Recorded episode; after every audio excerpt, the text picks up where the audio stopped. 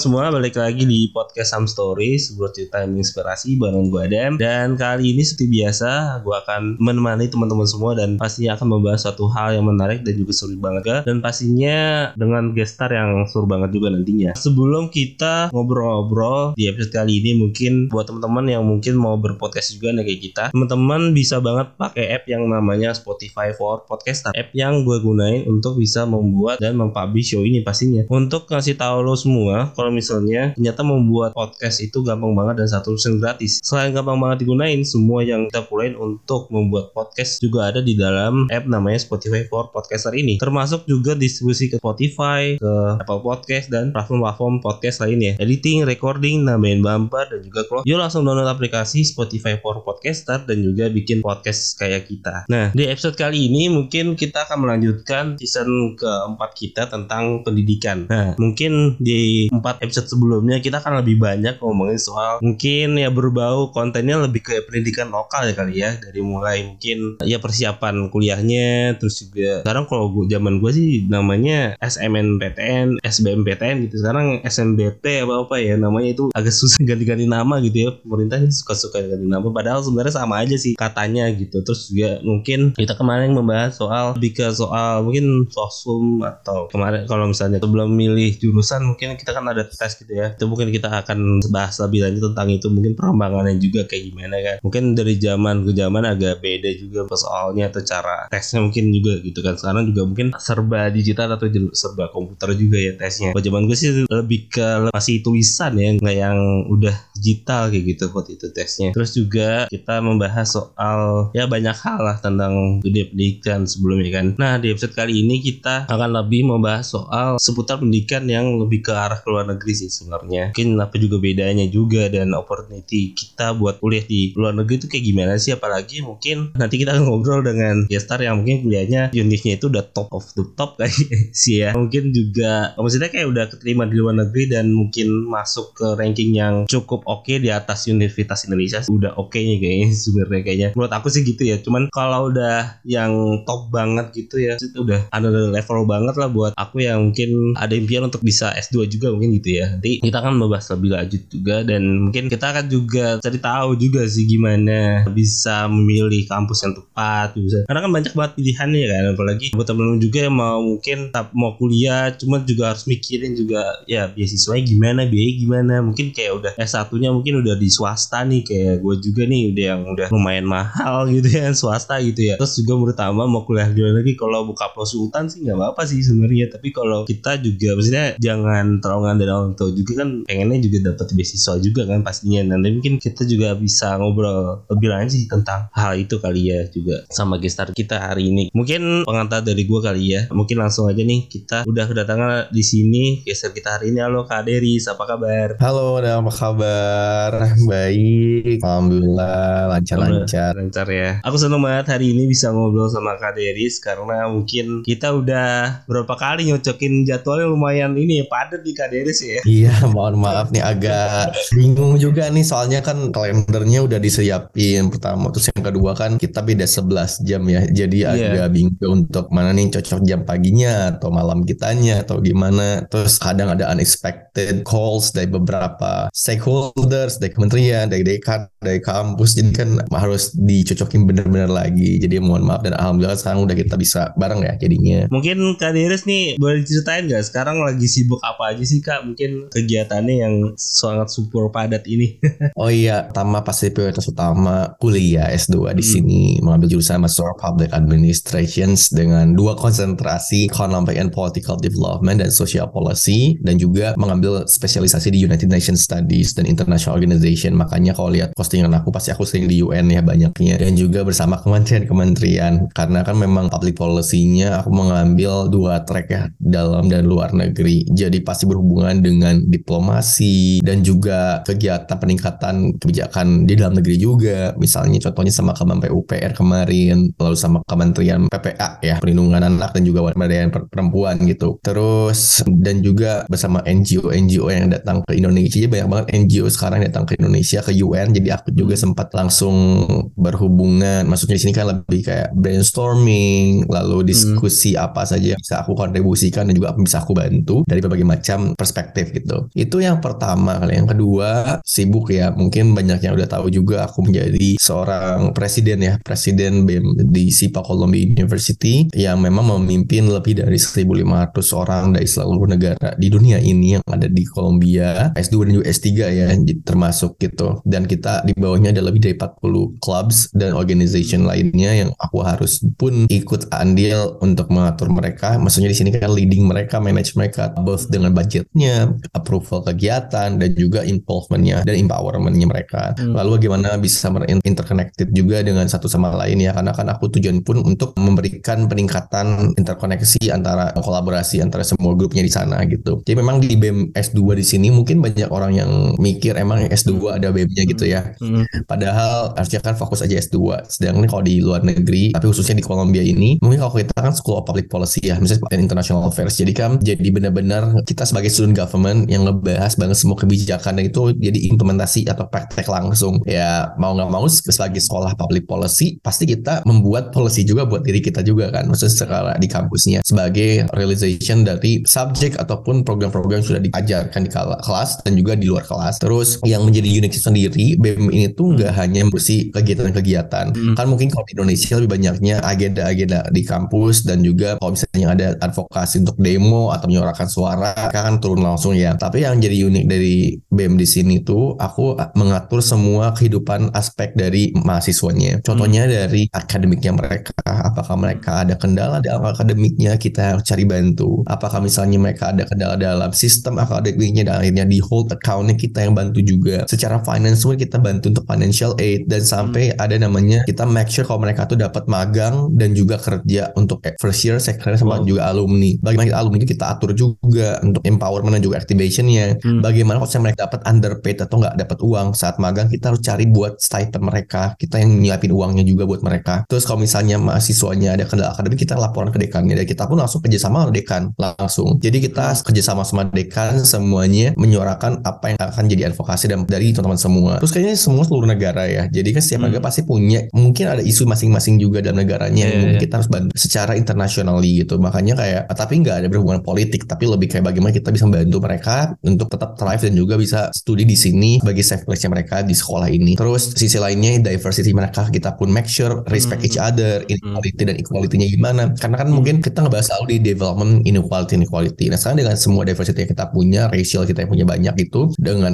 sexuality, diversity, agama dan juga negara nationality ya. Bagaimana kita bisa make sure bahwa unity in diversity dan mereka bisa menjunjung tinggi namanya diversity, inclusion dan juga equity. Nah itu tiga hal terus aku kita harus make sure juga. Terus yang terakhir mungkin lebih kayak bagaimana kita make sure bahwa aktivitas sosial mereka dan juga inisiatif sosialnya juga tetap jalan. Jadi benar-benar spesifik itu kita harus mengatur kegiatan kampusnya sampai kita mengatur semua ruangan juga. Kalau ada kita ada agenda-agenda kampus atau luar kampus dan juga ada stakeholder lainnya. Kayak sekarang ada Secretary Hillary Clinton kan jadi juga part of Columbia SIPA. Kita harus bagaimana memberikan insight buat beliau. Misalnya ada beberapa politisi ataupun global leader yang datang, kita harus memberikan insight Hmm. juga dan juga bersama dekan. Jadi it was a very heavy task ya sebenarnya. Tapi Hmm. alhamdulillahnya so far karena timnya pun luar biasa. Jadi aku tetap bisa bareng ya, involve bareng. Terus yang ketiga mungkin juga ada yang udah tahu kok aku baru elected menjadi presiden ASEAN Korea kemarin Oh iya. kan aku langsung ke Seoul dilantik menjadi presiden ASEAN Korea Frontier Forum Community yang memang udah berjalan lebih dari 10 tahun ya udah 13 tahun mereka berjalan Hmm. dan memang diplomasi ASEAN sama Korea kan udah berjalan lebih dari 50 tahun tapi Iya. yang pembentukan ASEAN Korea Frontier Forum itu udah 13 tahun di bawah naungan Asia Exchange Association yang memang dibentuk oleh foreign affairs-nya dari South Korea gitu jadi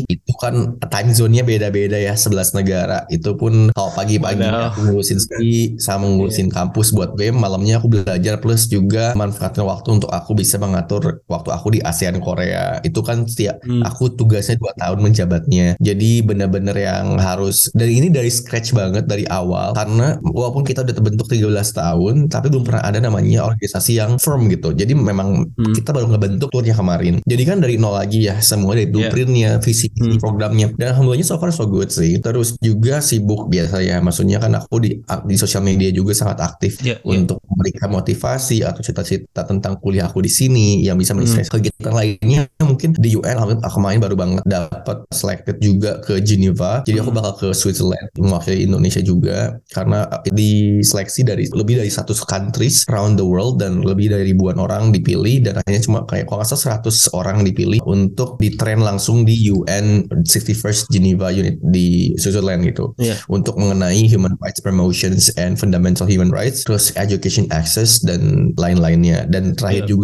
kepilih buat di UN ECOSOC Youth Forum untuk mewakili Indonesia juga untuk membahas berbagai macam tantangan dan juga poin-poin SDGs yang memang itu all over the world itu kan annual ini ya agenda setiap tahun di UNHQ juga. Hmm. Dan ya sisanya mungkin masih catch up dengan mentoring karena aku sering hampir tiap hari mentoring, Wah. education, Iya. dan aku udah aktif 9 tahun ya untuk pemberdayaan pemuda di Ciamis di Jawa Barat juga di Indonesia. Mhm. Jadi ya sampai sekarang masih melakukan itu. Itu sih makanya agak bingung ya kalau kita kalau beberapa orang nanya dari gimana jadwalnya. Jadi ya itulah tergantung. Iya iya iya. Wah, bayangin jadwalnya aja jalannya itu udah keren banget lah bisa ngaturnya gitu se- sedemikian rupa karena juga ada yang beda time zone-nya juga tadi kayak. Mungkin aku penasaran soal tadi berapa poin sih yang Kak Dery sebelum kita akan membahas lebih dalam soal pendidikannya, sampai khususnya pendidikan di luar negeri gitu ya. Nah, itu kalau NGO yang datang ke UN itu lebih NGO-NGO yang seperti apa? Yang fokusnya seperti apa sih Kak di UN itu? Oh tergantung kalau misalnya kemarin kan International Women jadi ada juga misalnya ada Kowani misalnya Hmm. ada juga dari beberapa NGO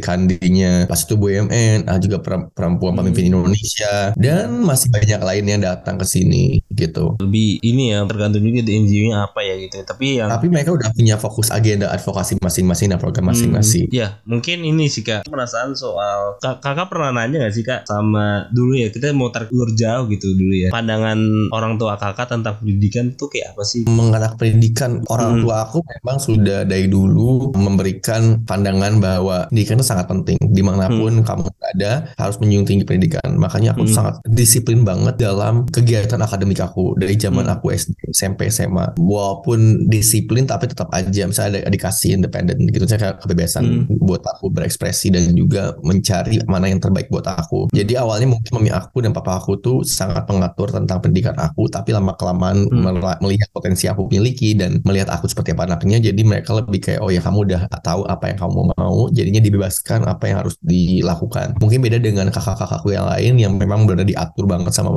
orang tua aku karena ya mereka ngikutin apa yang mereka suka terus mama orang tuanya yang kayak Hmm. udah kamu gini aja kalau aku tuh bener kayak kamu maunya apa sekarang maunya gimana tapi tetap kalau pendidikan tuh mama aku sama papa sampai ngomong kamu harus ambil S3 S3 dan cari beasiswa semuanya gitu Hmm. karena itu jadi human capital yang bisa mencerdaskan kehidupan bangsa dan aku emang udah diajarkan values-values pendidikan tuh dari dulu. Sampai value Sunda dalam hidup keluarga aku yaitu sili asah, sili asi, sili asus sama some hadetu kasema yang artinya nurturing, loving, and educating each other. Di mana itu yang udah menjadi slogan kita di dalam keluarga aku kayak kamu harus bisa sharing sharing Hmm. untuk dalam bidang pendidikan. Ngajar itu sangat uh, value yang sangat Hmm. luar biasa untuk meningkatkan ilmu dan juga barokah ya bagi kita semua. Karena itu namanya ilmu yang diberikan kan menjadi amalan yang terus-terusan tanpa putus gitu. Itu yang udah selalu diajarkan orang tua aku makanya pas SMA aku pun sangat aktif banget dari kegiatan non akademik dan akademiknya dari martial arts dari dari karate perisai diri terus karawitan seni tari tradisional Hmm. vokal, teater, terus kayak klub-klub bahasa Inggris, bahasa Jepang, bahasa Mandarin, dan beberapa aktivitas seperti karya ilmiah, matematika, Inggris dan sebagainya aku ikutin Hmm. semuanya. Terus aku pun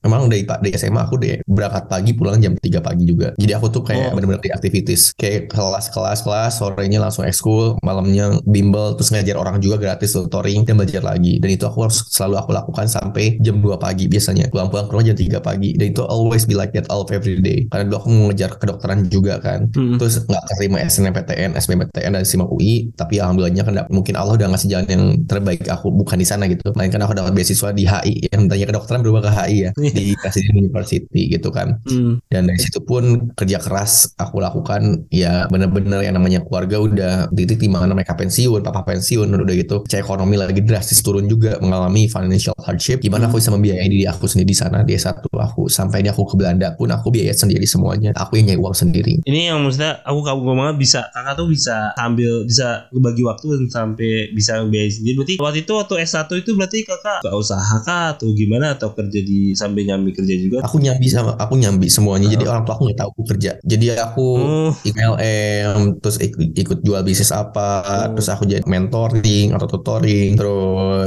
aku pun ikut lomba-lomba dapat uang juga kan Hmm. alhamdulillah terus aku marketers aku jadi wedding MC Hmm. terus jadi wedding singer terus jadi as- Hmm. agen asuransi semua di jalan Semuanya ya. Wah, kar- karena ini relate banget dengan dulu orang tua aku juga gitu kak. Soalnya orang tua orang tahu juga. Kebetulan sesama orang orang Sunda juga. Kebetulan orang Cirebon kak. Jadi dulu rantau gitu ya ke Jakarta. Terus kemudian juga sempat kuliah nyambi juga waktu itu pernah di radio, pernah di mana-mana jadi iklan juga kayak gitu. Jadi emang apa namanya harus bagi waktu. Tapi bedanya kalau kakak selesai kalau orang tua aku sebenarnya tinggal tinggal wisuda tapi belum sempat wisuda tuh. Jadi, Tapi apa kak yang membuat kakak akhirnya memang punya kegigihan untuk bisa nyelesain semuanya secara bersama gitu kak? Aku penasaran, selalu penasaran tentang itu sih. Ya sekarang pertama orang tua Hmm. udah memberikan tanggung jawab dan juga energi materi semuanya demi aku ya membesarkan Hmm. anaknya. Pagi aku anak bontot ya terakhir. Mm. Di saat yang mungkin yang lain udah dapat alhamdulillah privilege mungkin dari keluarga Iya. aku saat itu ekonomi lagi bagus. Dan bagian aku kan lagi turun-turunnya gitu kan. Iya, nah iya, gimana? iya. aja aku kayak segala harapan berarti kan terakhir di aku dong. Nah gimana Iya. aku bisa memegang harapan tersebut untuk terus maju membanggakan orang tua aku dan menyelesaikan semua tanggung jawab tanggung jawabnya mereka dan tanggung jawab aku Hmm. juga gitu. Itu mungkin yang pertama ya karena orang tua aku yang sangat mendedikasikan diri mereka untuk aku karena mereka lihat oh ini harapan terakhir kami untuk Hmm. anaknya terus maju membanggakan semuanya Mm-mm. dan dengan semua effort sampai ya contohnya kayak aku ikut lomba storytelling aja dulu Iya. properti mama aku yang ngejahit boneka-bonekanya sampai segitunya terus kayak siap lomba-lomba mereka datang. Dan Iya. siap ada semua agenda pendidikan aku mereka semua datang. Jadi kan sa- saking mereka sangat aware support dan juga believe in my capacity and capability. Dan aku nggak mau melepaskan sebuah kepercayaan itu dari diri aku gitu buat buat mereka Hmm. gitu. Dan itu menjadi sumber utama aku ketika jadi misalnya gini loh. Dengan keterbatasan yang aku punya sekarang ya terus aku mau nggak maju gitu. Terus aku mau kayak gimana? Ya life kan move on ya harus go on. Ya sekarang Hmm. orang tua aku segini berarti aku levelnya harus naik lagi dong. Maksudnya kayak sekarang gimana caranya aku bisa memberikan kehidupan bagi orang tua dan juga keluarga aku jadi aku menjadi family itu nomor satu buat aku sekarang kalau misalnya sekarang aku gak maju terus nanti siapa biayain aku siapa biayain keluarga aku Iya. kakak-kakak ponak-ponakan siapa yang nanti bakal yang bantu anak-ponakannya Hmm. jadi semua itu aku uh, bantu sampai kayak mikir ini aku harus lakukan mikir ekstra lagi. Dan sekarang waktu aku udah tua, siapa yang bakal ngurus mereka? Masa kakak aku Hmm. semua, kakak aku udah pada nikah tuh siapa yang bakal ngurus mereka? Dan uang dari mana? Itu yang harus kita pikirkan baik-baik. Karena menurut aku Hmm. pendidikan tuh dengan jenjang pendidikan yang tinggi, walaupun misalnya nggak dapat pekerjaan yang mungkin ya nggak Hmm. se- sesuai dengan impian kita, tapi memang pendidikan tuh sangat penting banget bagi hidup kayak gitu. Saya kayak bakal menjamin masa depan. Menurut aku pribadi ya, Hmm. uh, menjamin di sini maksudnya kayak kita bakal tahu lebih smart untuk menghadapi kehidupan karena kan gak hanya di formal tapi sekolah non formal juga gitu aku kan ikut aktif di luar akademik non akademik gitu Hmm. terus yang kedua karena aku kan udah terjun langsung ke masyarakat dari aku SMA ya dan dari dari kecil pun aku diajarkan untuk charity terus raising donation sampai SMA tuh aku tergabung di Ban Mojajaka Ciamis dan juga forum generasi berencana Hmm. di mana aku terjun langsung ke masyarakat memberikan edukasi kepada masyarakat remaja ibu-ibu keluarga edukasi mengenai small medium enterprises mentoring mereka juga lalu peningkatan tadi lo- potensi lokal wisata edukasi tentang the basic educationnya datang ke Hmm. saung-saung ke daerah-daerah terpencil lalu kayak memberikan kesehatan tentang memberikan edukasi mengenai kesehatan reproduksi sampai memberikan misalnya tentang gender equality life skill improvement aku lakukan semuanya itu Hmm. sampai terjun pelosok belos belusukan ke semua orang tersebut itu menjadi suatu em, peningkatan empati yang tinggi karena aku langsung datang ke Hmm. mereka dan aku melihat real di mana ketimpangan sosial dan ketimpangan dari berbagai Yeah. macam aspek dalam hidup di sini Yeah. itu membuka mata aku juga untuk taruh apa yang bisa aku kasih apa yang bisa aku kontribusikan Yeah. sampai akhirnya titik di mana aku udah keliling Indonesia dari Sumatera sampai Papua untuk memberikan education access dan infrastruktur Hmm. um, ke beberapa daerah dari Sumatera sampai ke titik di Papuanya gitu Kalimantan Wow. Sulawesi semua aku datangi Hmm. dan aku melihat langsung bagaimana tadi inequality dan juga mimpi besar anak-anak bangsa dan di situ aku merasa bahwa aku menemukan my universe calls why and how aku untuk mencerdaskan kehidupan bangsa Hmm. dan itu yang membuat aku bahwa aku terus mempunyai target yang tinggi karena hidup itu cuma sekali ya dan maksud aku aku udah menemukan my life Hmm. purposes and I know exactly what I want to do I aware my self awareness self confidence dan Hmm. juga self esteem gitu esteem jadi kayak Ya. aku udah tahu semua yang aku lakukan sekarang dan it's time for me to implement more and more dan apa yang bisa Hmm. aku kontribusikan terus karena in the end sesuai dengan nama aku gitu nama nama panjang aku kan Muhammad Rizky Nugrah Damanagara di mana Hmm. semua anugerah dalam yang diberikan oleh Tuhan pada diri aku dulu ya waktu mungkin dari kecil atau sebelum jauh sebelum bisa kuliah ke luar negeri kan gitu ya. Emang ada impian kak kuliah di luar negeri gitu kan? Karena mungkin Udah. aku pengen emang udah ada ya? Hmm. aku pengen tahu soal apa ya pandangan kakak soal studi abroad sih. Jadi kan banyak banget karena karena aku sendiri pun mau kuliah di luar negeri gitu. Tapi banyak banget bisikan-bisikan dari apalagi dari teman-teman aku ya kuliah S2 mah di kalau mau di, di Indonesia aja lah. Maksudnya kayak sama aja gitu perbedaannya lah segala macam. Nah kalau dari kakak sendiri gimana kak soal pandangan dulu tuh studi abroad sebelum bisa daftar dan lain-lainnya kayak gitu? Kalau aku sih orangnya nggak peduli kata orang. Jadi aku tuh Hmm. orangnya kayak maju aja terus kayak dulu banyak hate haters kak banyak, nge-hate banyak, banyak yang julid Hmm. ada, banyak yang sirik, banyak kan sih sirik ya, Iya. kayak insecurity mereka. Terus kayak jadi malah ke aku di projectingnya gitu. Dan aku so fokus dengan development aku. Yang penting as long as aku nggak harming people dan memang aku fokus untuk memberikan dampak yang baik orang lain, Hmm. aku harus maju terus. Mau mereka mau julid aku berkali-kali aku nggak peduli. Jadi kayak aku terus maju untuk persiapan diri. Malah aku udah pindah ke luar negeri di zaman aku karena aku SMP aku udah exchange ke Malaysia. SMA aku ke Australia juga. Jadi aku udah hidup di luar negeri udah sering gitu. Terus di kuliah S1 aku ke Belanda juga itu pun dari darah keringat aku sendiri gitu. Sampai di Belanda tuh awalnya nggak ada uang sama sekali. Akhirnya aku berangkat dengan bermodalkan uang 8 juta rupiah, 7 juta 8 juta rupiah untuk sampai setahun di sana. Dan aku selama di Belanda aku nggak minta ke orang tua. Aku nyari uang nol sendiri dari aku uh, dapat kerjaan di intern itu beda kota, bedanya 30 km jauhnya Wow. di PP 60 km dan aku nggak mungkin naik kereta atau bus sekarang mahal jadi naik sepeda naik sepeda pulang pergi 4 jam. Aku naik sepeda Hmm. 4 jam. Di rumah pun aku nginep 2 minggu di rumah teman aku di lantai. Untuk segitu Hmm. nyari tempat dapat rumah ruangan yang sangat kecil dan memang rusak windownya juga tapi kan alhamdulillah murah. Terus kayak akhirnya sama di sana aku sama sekali nggak bilang orang tua kok aku butuh uang. Bener-bener kayak semua pakai uang sendiri. Sampai aku bisa survive dan ya menjalankan semua impian aku di pas pulang ke Indonesia dan keliling Indonesia juga buat tadi ya edukasi. Jadi bener-bener kayak ketika aku pergi ke luar negeri itu aku udah pikirkan karena it will be leveling up my skills dan juga my Hmm. horizon uh, perspektif di mana aku bisa banyak be- belajar dari berbagai macam pandangan hidup dan berbagai macam belahan dunia. Terus aku udah bikin my 20 years ahead plan. Jadi aku udah tulis 22 tahun ke depan aku ngapain aja? Aku tulis juga dalam suatu tulisan aku. Jadi aku udah emang orang planning. Aku tuh planner banget orangnya semuanya. Kalau di kampus aku tuh pernah kayak di diarahin gitu kalau misalnya mau sesuatu gitu kita ngevisualisasiin gitu kayak bikin aku pernah bikin di tugas kampusku bikin semacam apa Piramida. iya bukan piramida sih kayak kertas karton gitu terus aku isiin kayak mau impianku apa nih kayak gitu kayak oh mobilnya kayak, gini kayak rumahnya kayak gini Iya, visualisasi betul tapi aku lebih Iya. dalam tulisan visualisasi. Oh, tulisan Aku ya? Live gram aku ditulis semuanya. mungkin juga yang salah satu faktor yang membuat orang tuh ragu untuk bisa kuliah di luar negeri adalah bahasa. Nah mungkin kalau misalnya bahasa Inggris mungkin kita dari SD udah diajar mungkin ada opportunity-nya kalau kita kuliah di yang pengantarnya bahasa Inggris mungkin lebih besar mungkin ya. Tapi kalau yang beda bahasanya itu ya yang pengantarnya bukan bahasa Inggris akan mungkin akan challenger banget. Nah dari kak Diri sendiri mungkin ada tips nggak sih, kak untuk bisa ngatain soal bahasa dan apalagi mungkin apakah kita ya kita milih yang ya kita mampu aja kita mungkin yang pengantar bahasa Inggris saja atau ya kita kalau emang kita pengen kuliah misalkan di Prancis atau Jerman yang pengantar bukan bahasa Inggris ya kita iya kita kejar gitu Aku sih maksudnya kalau misalnya kalau Hmm. kalau memang kalian punya mimpi di sana ya make it happen aja. Jangan Hmm. ragu dengan kalian dan jangan pernah melimitasi tentang hidup kalian. Hmm. Karena kita potensi kita unlimited. Di mana kita semua itu kun fayakun ya kalau bahasanya. Kalau misalnya Tuhan udah Iya. berkehendak ya berdak. Yang penting kitanya terus bekerja keras untuk mendapatkan mimpi tersebut. Ya sekarang kalau punya mimpi tapi nggak direalisasiin ya gimana mau ngejarnya? Nah, tadi bahasa bahasa itu gimana kak? Ada tips and trick gak sih belajar bahasa Inggris? Apalagi kan, apakah kita harus sering-sering exchange sih kak? Kayak kakak kan ke Malaysia ke Australia gitu atau gimana sih kak? Kalau bahasa aku jujur karena aku dari Ciamis ya di daerah. Hmm, Emang aku sampai sendiri semuanya. Waktu datang juga dibantu guru-guru SD aku, SMP aku, SMA aku. Aku memang yang inisiatif pas aku SMA pun aku minta tolong guru bahasa Inggris aku setiap hari. Aku diajarkan pas pulang aku bakal belajar kosakata dan juga buat essay. Itu tiap hari. Hmm, Jadi iya. emang benar-benar aku melatih diri aku inisiatif diri sendiri. Namanya bahasa kan bisa karena dibiasakan. Jadi harus practice, practice, and practice dan harus lakukan. Dan aku udah nggak pernah mikirin kayak masa bodoh orang ngomong so Inggris kayak apa kayak ya udah mereka ngomong mereka kayak gak apa-apa aku maju terus. Jadi aku tuh orangnya kayak telinga aja pada orang kayak gitu. Hmm. Jadi makanya kenapa sih orang-orang yang bisa maju karena mereka maju terus tanpa ada kiri kanannya. Misalnya kayak nggak usah dengerin kata orang. Atau yang tahu tentang diri kalian kan di kalian sendiri dan juga keluarga atau teman ka- dekat kalian. Dan carilah lingkungan yang memang support kalian. Kalau enggak ya udah tinggalin. Aku tuh orang kayak gitu, segampang itu. Karena dulu memang aku orangnya kayak gak enakan, kayak Iya, gimana iya, gitu. iya. Aman kayak I don't have to fulfill any social standard dan expectation karena aku I have my own expectation and my standard. Iya, iya. Itu kebanyakan orang Indonesia nggak sih kak? Kayak gak enakan.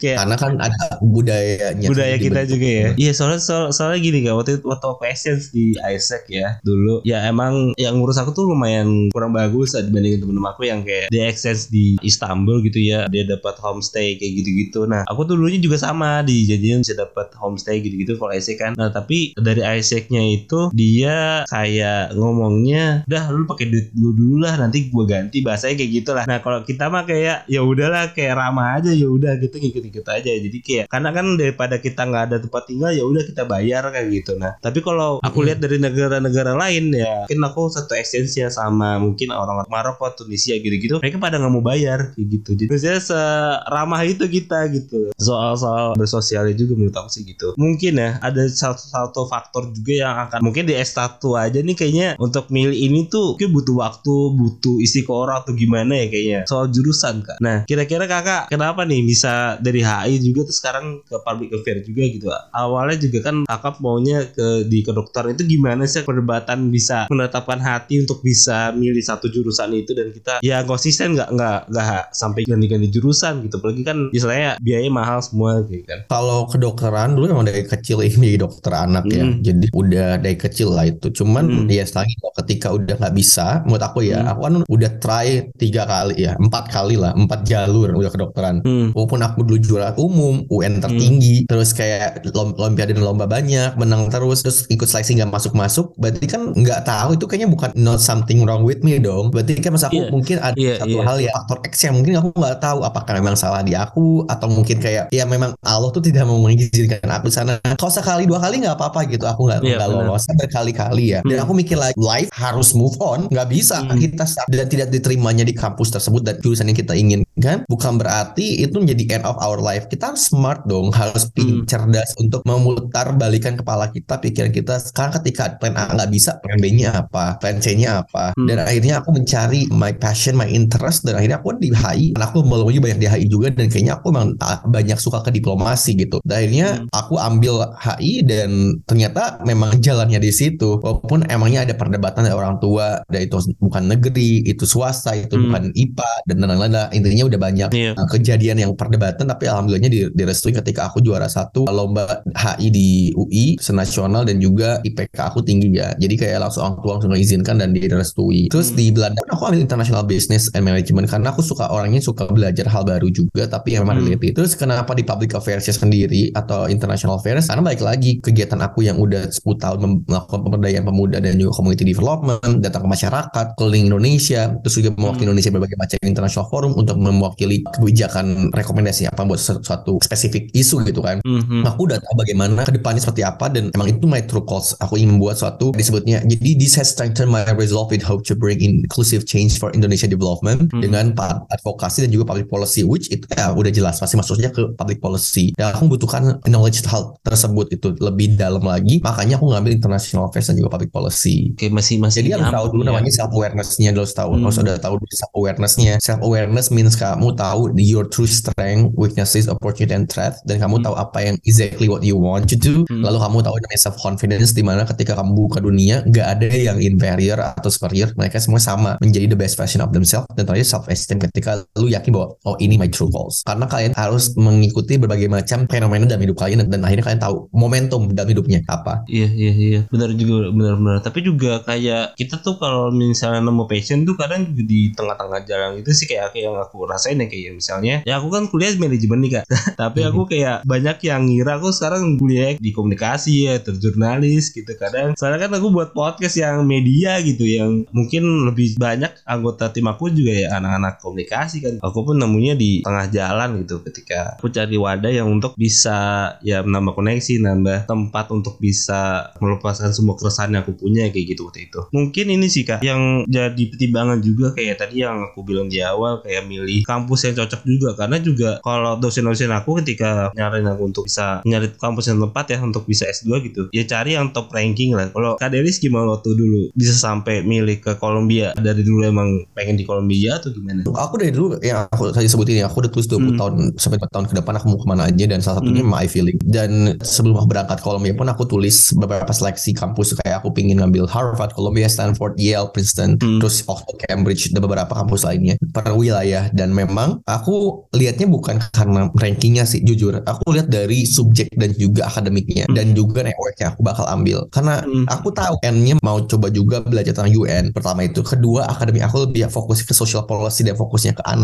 pemberdayaan pemuda dan juga studies Hmm. dan juga international diversity yang memang luas secara melting point Hmm. dan semua itu checklist point ada di Columbia di SIPA jadi memang itu yang aku cari itu profesornya juga coursesnya seperti Iya. apa bukan karena kampusnya dulu kalau kampusnya dulu ya buat apa dong kita belajar secara akademiknya bukan institusinya Oke, ini ini poin yang menarik yang penting harus dicatat buat temen-temen yang dengerin sih ya. Jadi harus kita fokus ke akademik dan emang apa yang kita mau ambil juga jangan tergantung kampusnya institusi yang kita pilih itu apa gitu kayak mungkin ya. Karena mungkin udah kita keterbatasan durasi juga. Mungkin ini terakhir juga pesan buat teman-teman yang untuk mendengarkan ini ya. Yang pertama pesan untuk pendidikan di Indonesia ke depan dan juga pesan buat teman-teman yang mungkin mau ngeraih studi di luar negeri. Oke, buat teman-teman semuanya yang sedang berjuang dalam dunia pendidikannya dan ingin Hmm. studi di dalam luar negeri, aku ingin titip pesan aja di mana kalian everyone is special and different in their own way. Kalian tuh hebat, jangan pernah mengcompare diri kalian dengan orang lain karena the true comparison diri kamu dengan diri kamu yang lampau is there any changes, is there any development. Selalu bekerja keras, kerja pintar, kerja cerdas gitu kan. Di mana kamu tuh harus banyak bersyukur masih banyak teman-teman yang mungkin tidak punya momen ataupun kesempatan yang kalian punya sekarang gitu. Melihat sekeliling kalian juga, tingkatkan empatinya, banyak berdoa, banyak terus ikhtiar dan minta doa pada orang tua kalau misalnya ada orang tua ya. Aku kan sebelah ya karena udah meninggal mama gitu. Terus if you have a dream make it happen, jangan pernah dengerin kata orang lain. Maju terus aja fokus dengan tujuan kalian, dengan self development kalian. As long as kalian tidak memberikan harm ke orang lain dan kalian buat baik, maju terus. Jangan dengerin kata orang lain. Jangan sampai let people membuat diri kalian jadi down atau malah jadi nggak mau maju juga. Jadi fokus dalam satu tujuan itu semua. Lalu a great person is not someone who always be the best and number one or winner, but someone who could survive, get up, and face the trouble in their life. Ini luar biasa banget kak. Kita udah